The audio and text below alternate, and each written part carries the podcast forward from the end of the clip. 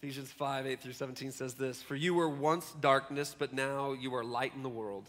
Walk as children of light, for the fruit of the light consists of all goodness, righteousness, and truth. Testing what is pleasing to the Lord. Don't participate in the fruitless works of darkness, but instead expose them.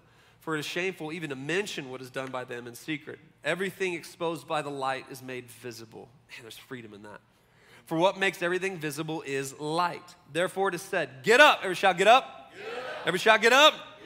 Get up, sleeper, and rise from the dead, and Christ will shine on you. Pay careful attention then to how you walk, not as unwise people, but as wise, making the most of the time because the days are evil. So don't be foolish, but understand what the Lord's will is. Today, as we close out our series, This Side of Heaven, I want to speak to you from the subject, living awake. Living awake, as we look at being fully awake and alive to God this side of heaven. We pray with me just one more time today. Jesus, we love you. We thank you for your word. It's alive and it's active. And God, I thank you for every single person that sits in this sanctuary today. Service before and the service after.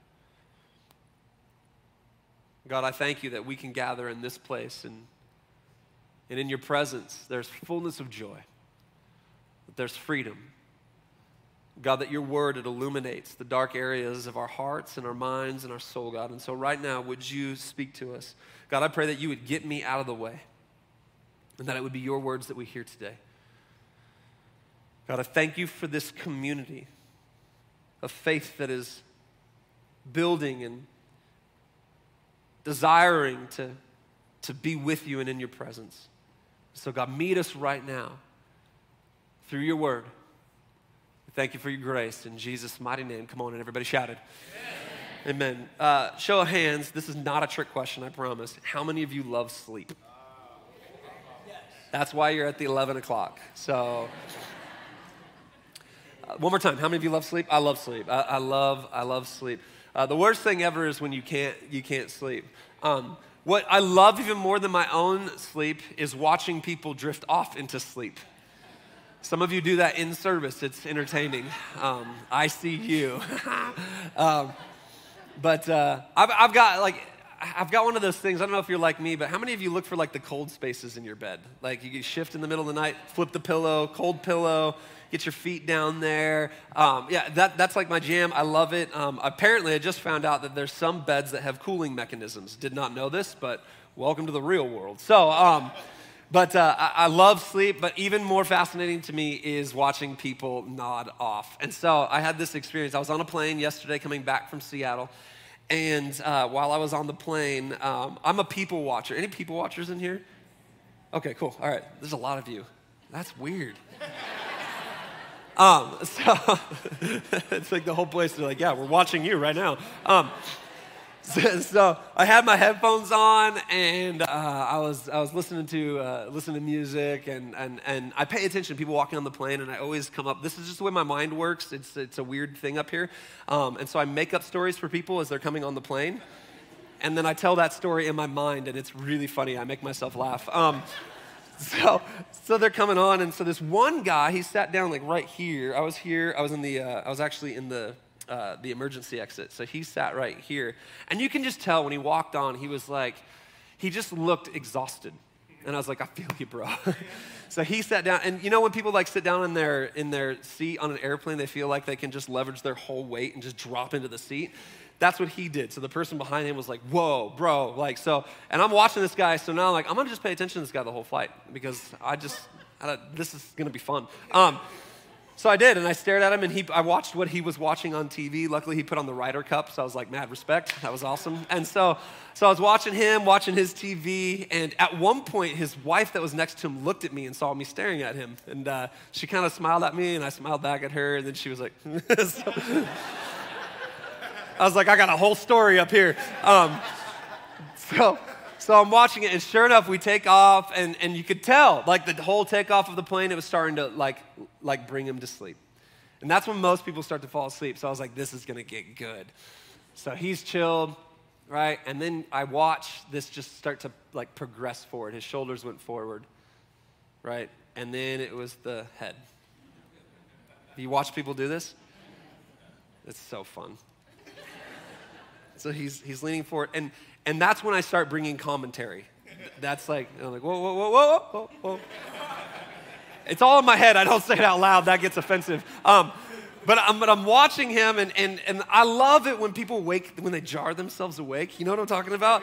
Like, they fight this part. The head's just going down, and you're waiting for the chin to hit the chest, to which they, like, awaken themselves, like, that fast. So I'm watching, like, oh, there, there it is. Oh, he missed it. He missed it. He missed it. Oh, here it comes. Here it comes. And then his mouth was like, he was there. And finally, I was like, come on, come on. I'm praying, oh, Jesus, make this happen. Please, please. And he, fi he finally gets there, and he says, bing, and he wakes up, right? Because his shoulder, like his chest hit his, hit his chin, and all of a sudden, bing, and he wakes up. And the, the people who fall asleep, and if it's you, you've done this, the minute you wake up, the minute chin hits chest, you're like, who's watching, who's watching, who's watching? I kid you not, he turned around, him and I caught eyes, and I was like, and he just smiled at me and went back to sleeping. Um,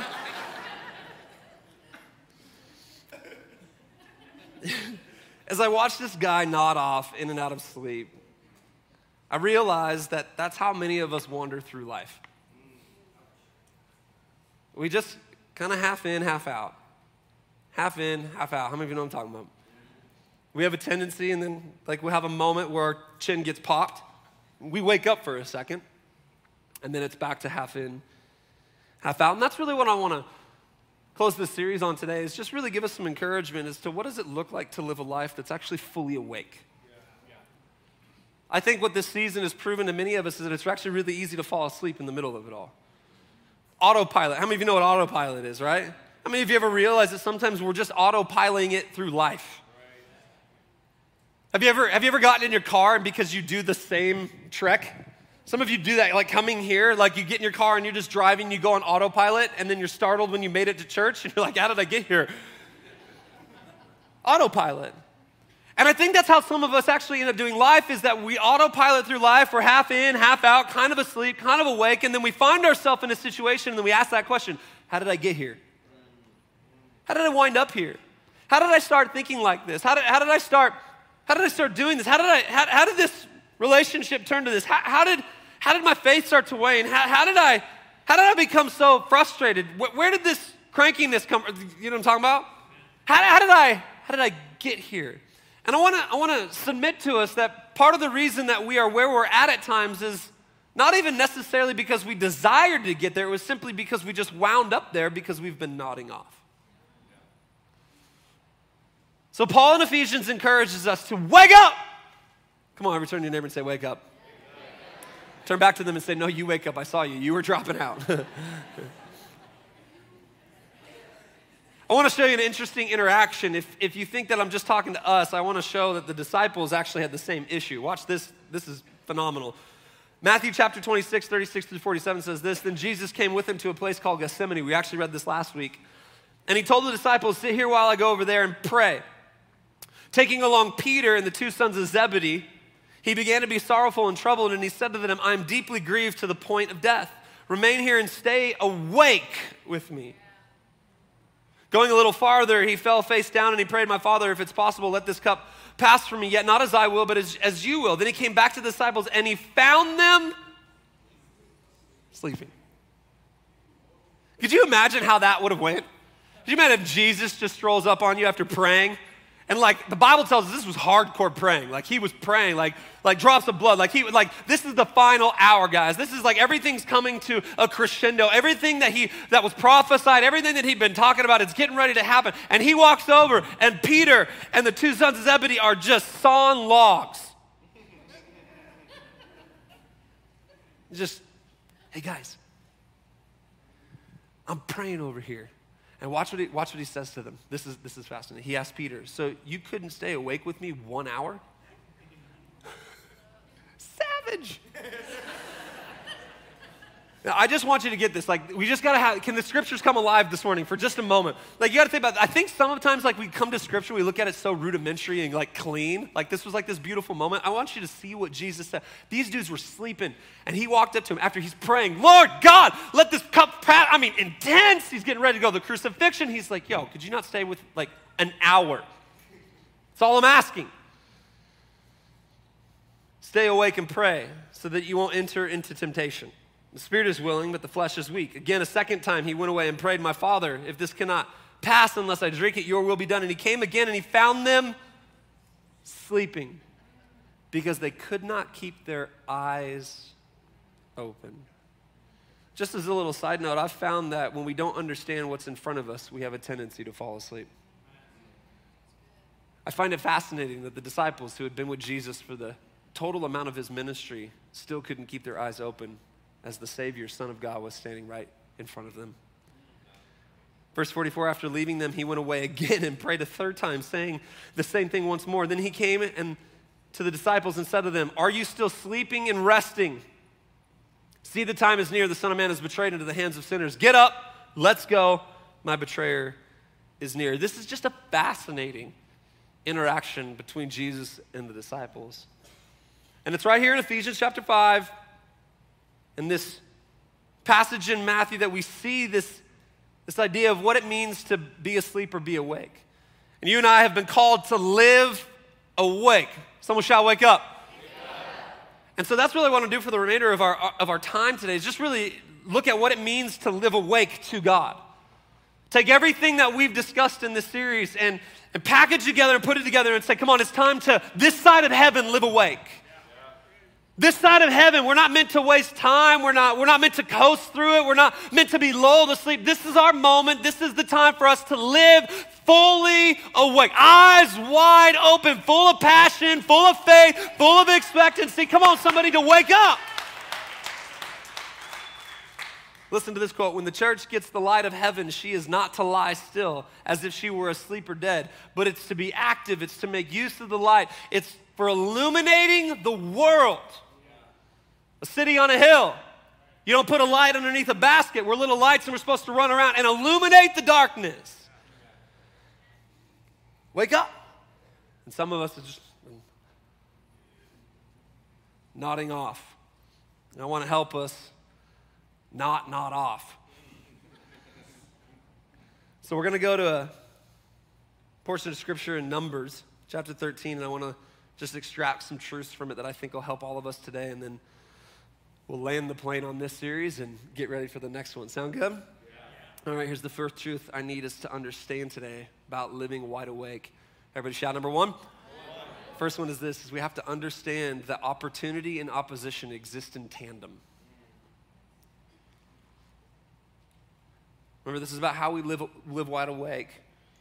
I actually think that one of the reasons we go to sleep is because we try to avoid opposition. And opposition, if you're gonna live with faith, is a part of the journey.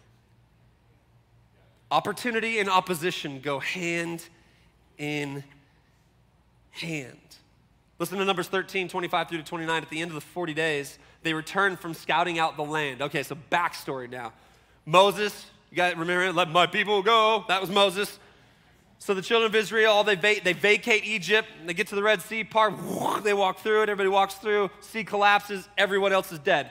Crazy story. Now they're living and they're walking in the wilderness, doing some things, God's providing, miracles are taking place, like God is fully engaged with what's going on. They're coming to the promised land that God said he's gonna bring them to, and so they send some spies into the promised land. Joshua and Caleb are some of those spies along with some other ones. They go in to check out the land, scope it out. Numbers thirteen, twenty-five. At the end of forty days, they returned from scouting out the land. The men went back to Moses, Aaron, and the entire Israelite community in the wilderness of Paran at Kadesh. They brought back a report for them and the whole community, and they showed them the fruit of the land. They reported to Moses, listen to this report. We went into the land where you sent us, and indeed it's flowing with milk and honey. And there, here, it's some of the fruit. However, the people, however, however. How many of you love it when somebody apologizes to you or they're saying something and you're like, oh, I'm so sorry, like this is, man, yeah. But. How many of you know what I'm talking about? How many of you, when you're like me, like when the butt comes, you're like, I just forgot everything else. That's what, that's what happened. Hey, guys, the, the land's awesome. There's so much good stuff in here. This is definitely where God's bringing us. But, that's what he gets into. However, the people living in the land are strong and the cities are large and fortified. We also saw the descendants of Anak there. The Amalekites are living in the land of the Negev. The Hittites, the Jebusites, the Amorites, all the ites live in the hill country. The Canaanites lived by the sea and along the Jordan. So what do you, what do you have? You have opportunity and opposition in tandem together. And the interesting thing is that for many of us, we want all the opportunity and none of the opposition. Come on, am I talking to anybody? Like, I think it's a fair statement, and I get it because I'm the same way too. Like I, I, like, I don't get up and go like, you know, today I just, I hope I get a glass full of opposition. That'd make my day good. No, we wake up and we, we get ready for the day and we're like, all right, this is gonna be a good day. So we, I'm gonna step into all that God has for me. I know it's gonna be like, and then opposition comes. And you're like, God, why have you forsaken me, right? Like, and here's the truth, he didn't. It's just opportunity and opposition come together. I wanna submit to us today that if you're really actually gonna pursue Jesus in your life, there's gonna be opposition. How many of you love the messages that we do? We're like, God's got an awesome plan for your life. We're like, yes. Amen, Pastor. So good. God's got a perfect plan for your life. He's, he's got great things for you. You're like, yeah, yeah, keep it going, keep it going. But here's the other truth. The enemy's got a plan as well. We don't talk about that as much. So as much as God has a plan for you, the enemy's got one too. The Bible tells us it's to steal, to kill, and destroy. So the more that I press into Jesus, the bigger the target gets. Like I said, we're trying to take this whole series and just package it in. Like, here, here, here it is, all right here. And if you're gonna walk out the amazing plan that God has for you, you better be aware that the enemy's gonna come at you with his plan.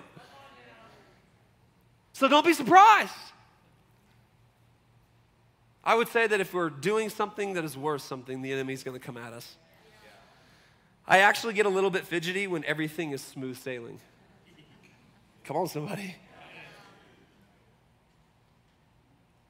When everything is easy going, I wonder if I'm pressing. Willie George said it like this: if you shrink back every time you're uncomfortable, you will lead a life that is confined by your fears. Wake up, live awake, stop nodding off. With, with faith, we've got to step into what he has for us, and we have to understand that opportunity and opposition exist in tandem. Come on, teenager. If you're gonna press into what God has for you, there's gonna be opposition. Come on, young adults. If you're gonna press into what God has for you, there's gonna be, there's gonna be opposition. Come on, young, young dating couples. If you're gonna press into what God has for you, there's gonna be opposition. Young marriage, there's gonna be opposition. Uh, marriage with kids, there's gonna be opposition. Older marriage, there's gonna be opposition. Singles and everybody in between. Old, young, male, female, doesn't matter who you are. There's going to be opposition at the end of the day. You're gonna build that business? Opposition. You're gonna go on that missions trip? Opposition. You're gonna step into, step into what God has for you within serving him. Opposition, opposition, opposition. It accompanies opportunity. So at the end of the day, the first thing that we need to realize about living fully awake is that opportunity and opposition exist in tandem. Number two, ever shout number two? Number two. Living wide awake means faith-filled engagement rather than doubt-filled avoidance. Numbers thirteen, thirty through thirty-three, let's continue on. Then Caleb quieted the people in the presence of Moses and said, let's go up now and take possession of the land because we can certainly conquer it, exclamation point. You guys remember Braveheart? How many of you have seen Braveheart before? Okay, a few of you. The rest of you need to get on track, okay? Amazing movie. Funny thing is, is that there was a, uh, we had somebody who was Scottish in the first service, so after I butchered their accent, she came up to me and she's, I'm from Scotland. And I was like, yes, this is awesome. But you remember that part where, where William Wallace, he's on the horse and he's painted blue and he's got his kilt on and the army's in front of him and it's the last charge and he's like, he's riding up and the horse is grunting and it's that epic scene and, and the music's behind him and you're all getting emotional like I do. It's the only movie I've cried and I was like, this is so beautiful. And when Terminator went down into the lava. Some of you remember that. I cried like a baby. Um, he's gone. Um, then there was eight other movies. So um, he's back. He's back again. He's back again. I'll be back, right? Like he went for it the whole thing. So he's on his horse and he's, and he's getting them charged up and he's like, hey, we can do this. And every single person standing in that line was like, we cannot do this. This is not possible. We're farmers. We have pitchforks. You've rallied all these people, this ragtag group of people, to take on this, this, this king and this army, and he's on his horn, and he's like, and they'll never take our freedom. And everybody was like, all right, let's charge. Let's do this. This is what Numbers thirteen is. He said, let's go up now and take possession of the land, because we can certainly conquer it.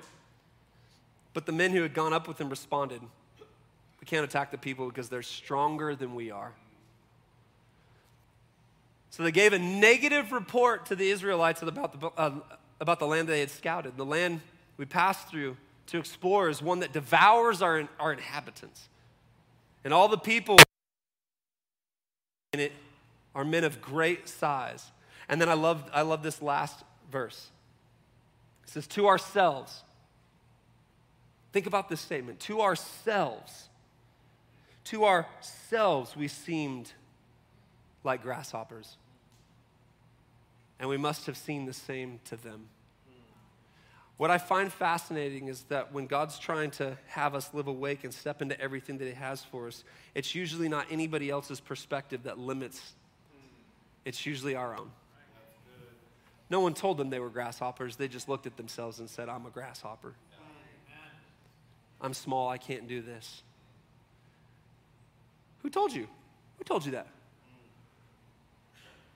Who told you you can't do what God put on your heart to do? Come on, how many of you are with me? Nine out of ten times it's us telling us we can't do it. It's fascinating. We pray to God for it, and then we get up from our prayer, and then we're like, I can't do it. Right? It's like self-defeat. We're like, God, please, you can do this. You can build it. I believe. Come on, I can do this. And then we get up and we're like, I can't do this. I can't. There's just no possible way. I'm a grasshopper. Some of our most limiting realities is the fact that we don't have the faith-filled engagement, but rather we have doubt-filled avoidance. Once again, I just want to remind us, this side of heaven. Remember the vapor message? The cloud? It's short. It's here one minute and gone the next. So come on, church. Wide awake. That's how we've been called to live. It's the tension of faith that keeps us awake, fully engaged with the life that God has for us. Number three, everybody shout number three. three. There's a third thing, the third truth, is that understand that conviction will always attract criticism. Conviction will always attract criticism. Numbers fourteen, one through four. Then the whole community broke into loud cries. I love this. And the people wept that night. So they got this good, we're going to go into the promised land. Caleb and Joshua was getting fired up. We can do this. They're like, no, we're grasshoppers. Well, we're going to do it anyways. So then the whole community broke into loud cries, and all the people wept that night. And then watch what happens in verse two. All the Israelites complained about Moses and Aaron. The whole community told them, if only we had died in the land of Egypt. Or if only we had died in this wilderness. Why is the Lord bringing us into this land to die by the sword? Our wives and children will become plunder. Wouldn't it be better for us to go back to Egypt? So they said to one another, watch this, let's appoint a leader and go back to Egypt. We will always have two appointments in our life. We will either appoint a leader, and his name is Jesus, to lead us into the future, or we will appoint a leader of bondage to take us back to where we came from. Amen. But we're looking for somebody to lead us. And his name's Jesus. But I found it fascinating that they're standing on the edge of the promised land. They're right there. On the edge of everything is good. Yeah, there's some stuff. There's some opposition for sure. But their perspective was that God wanted to bring them to the promised land in order to kill them. So they said, no, no, we can't do this. Let's go back to, we would, we would much rather be slaves to the Egyptians than free men and women in the promised land. How often do we do that?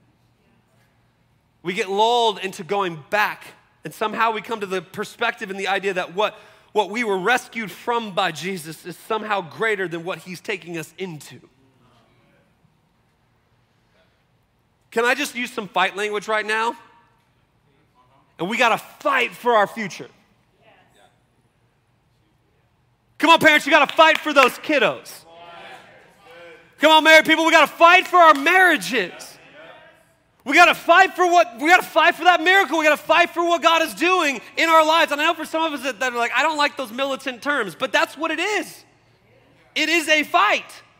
At the end of the day, every single day, I got to wake up and say, I am not going back to what I've been rescued from. I am not going back to what the blood of Jesus has saved me from. Every, I'm not going back. I'm not going back. I know what I've been rescued from. We got to fight for our families. We got to fight for that identity that we've been talking about. We got to fight for every single minute.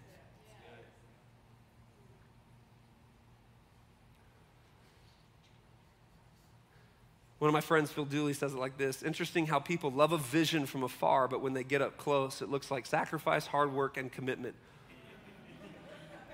So they look away and criticize it.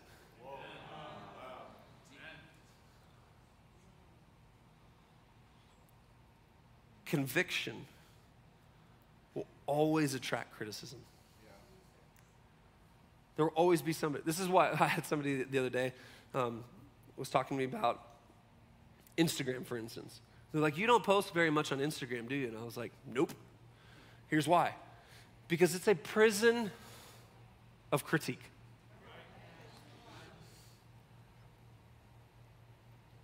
I just don't want to live there. Have you noticed no matter what you say, somebody's going to criticize it? When you live with conviction, when God calls, like when, when God rescues you from this place, some of you right now, you've made a faith statement in Jesus over the past couple weeks. Can I just tell you, you're going to have all kinds of people level criticism against you. What do, what do you mean you can't? What do you mean you're not going to? Why are you doing that? What do you mean you're going to church again? Right? You mean you sing those worship songs? You mean you lift your hands? You mean worship? Only half mass. I don't, not full yet, just half. What do you mean you're, you're trying to read your Bible? Come on, am I talking to anybody today? These, these sound like simple things, but it, it's, it, oh, you're just one of those judgmental people then. Critique. Trust me, I get it. It's so fun. I've told this story before, but when, when I get like paired up with, when I'm golfing and we get paired up with another group, I always like work as hard as I possibly can not to tell them what I do. Because I know the minute I tell them what to do, it changes their perspective. But they don't know me. They've never met me before. They didn't know that they'll actually have a really amazing, like we'll have a conversation. So we ask questions, we get to know them. And then finally, it's like the ninth hole. We're making the turn. They're like, well, I got to be with these people for the next nine. So what do you do? And I'm like,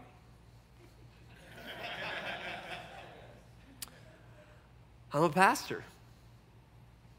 And then you watch. It's so, like, oh, oh, man, I'm so sorry for swearing. I'm so sorry. For, I'm so sorry. They're like, I can't believe I dropped that. And I was like, and that's just my staff member who's golfing with me saying that. Just like,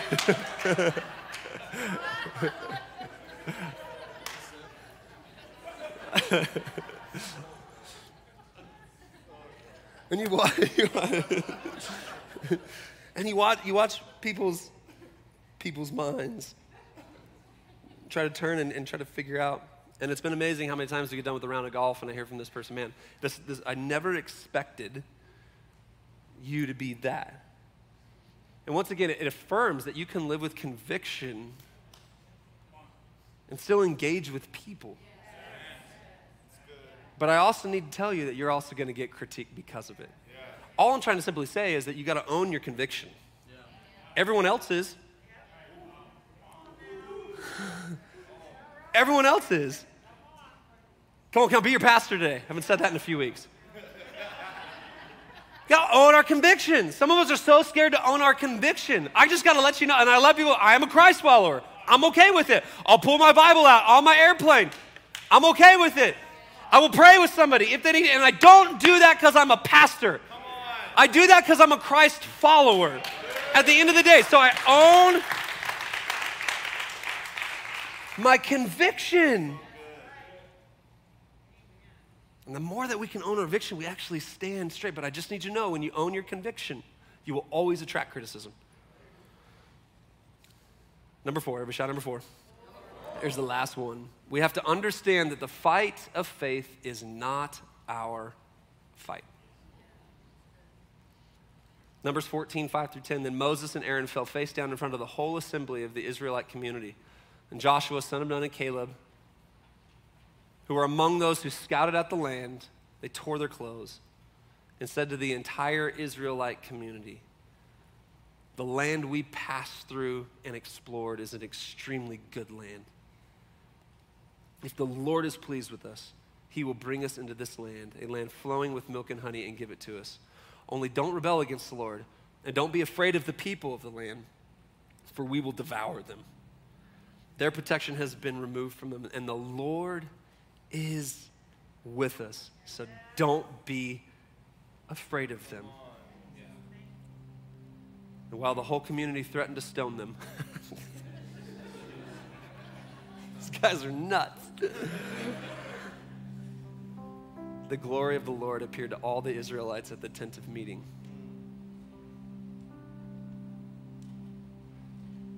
Many of us are discouraged because we've been trying to fight the fight of faith ourselves, in our own power, in our own ability, self-sufficient, right? Isn't that the badge of our culture? I'm a self-made man. I'm a self-made woman. sorry, sorry guys. I'm having fun today. This is a fun day. Self-made, and that's a badge of honor. Just self-made. Can I tell you I'm not self-made? No way. I'm not smart enough to be doing what I'm doing. Not eloquent enough. The journey's too big. I remember when my son was born, I freaked out. I was like, how am I gonna, how am I gonna do this? I, I've, I don't know what to do. Didn't necessarily have all the best pictures of it. We're just wading through the dark. My wife. Come on, husbands, how many of you know your wife is usually the voice of the Holy Spirit? She's like, you're gonna, you're gonna be fine. You're gonna, you're gonna, you're gonna do this. I'll be mad at you a few times, but. And she said, I know that you love Jesus and you're following him. And if you keep on doing that, you'll follow him fine. What was she saying? Faith. You are not doing this on your own. Come on, church, you're not doing this on your own. You're not fighting that addiction on your own. You're not fighting that fear, that anxiety on your own. You're not fighting what's in front of you on your own. You're doing it with a power much greater than you. This is what I've come to learn, that self-sufficiency is the fatal danger of a lukewarm state. Maybe even better said, self-sufficiency is what I call Christian atheism. I love the idea of Jesus, but I'm gonna do this on my own. Remember, Christ, follower. That means he's going before me. And it means that I'm not doing it out of a power source that is me, because I am going to end at the end of the day. But what I am doing is I am stepping into everything that God has for me this side of heaven, not in my own strength, not in my own ability, but in the ability of God. So he's bringing you to something. The question is, is are you going to follow him into it? The fight of faith is not your fight. Fight of faith is his fight. And then what's really cool is the Bible tells us that he put us in a body. A bunch of other people fighting out the faith. You're fighting it out, and you're fighting it out, you're fighting it out. Then we can rally. John, how's your fight going? It's not so good this week. All right, let me fight with you. Bree, how's your fight going? Oh, it's going awesome. Sweet. I'm going to stand next to you for a little bit. Because my fight is rough.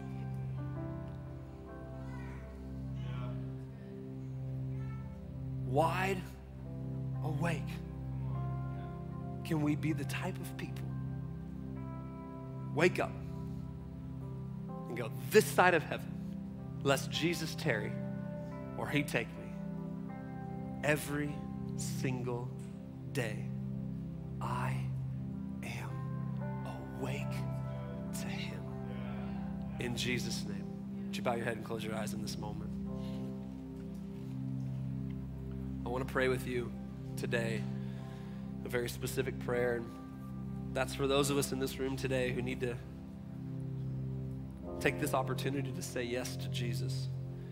I know for some of us, maybe you've been now in the room for a couple weeks now, and we talk a lot about Jesus around here and this life that he has for us. And I got to tell you, that life is accessible by way of a decision. It's a decision to say yes to him. And then that decision is played out every single day forward this side.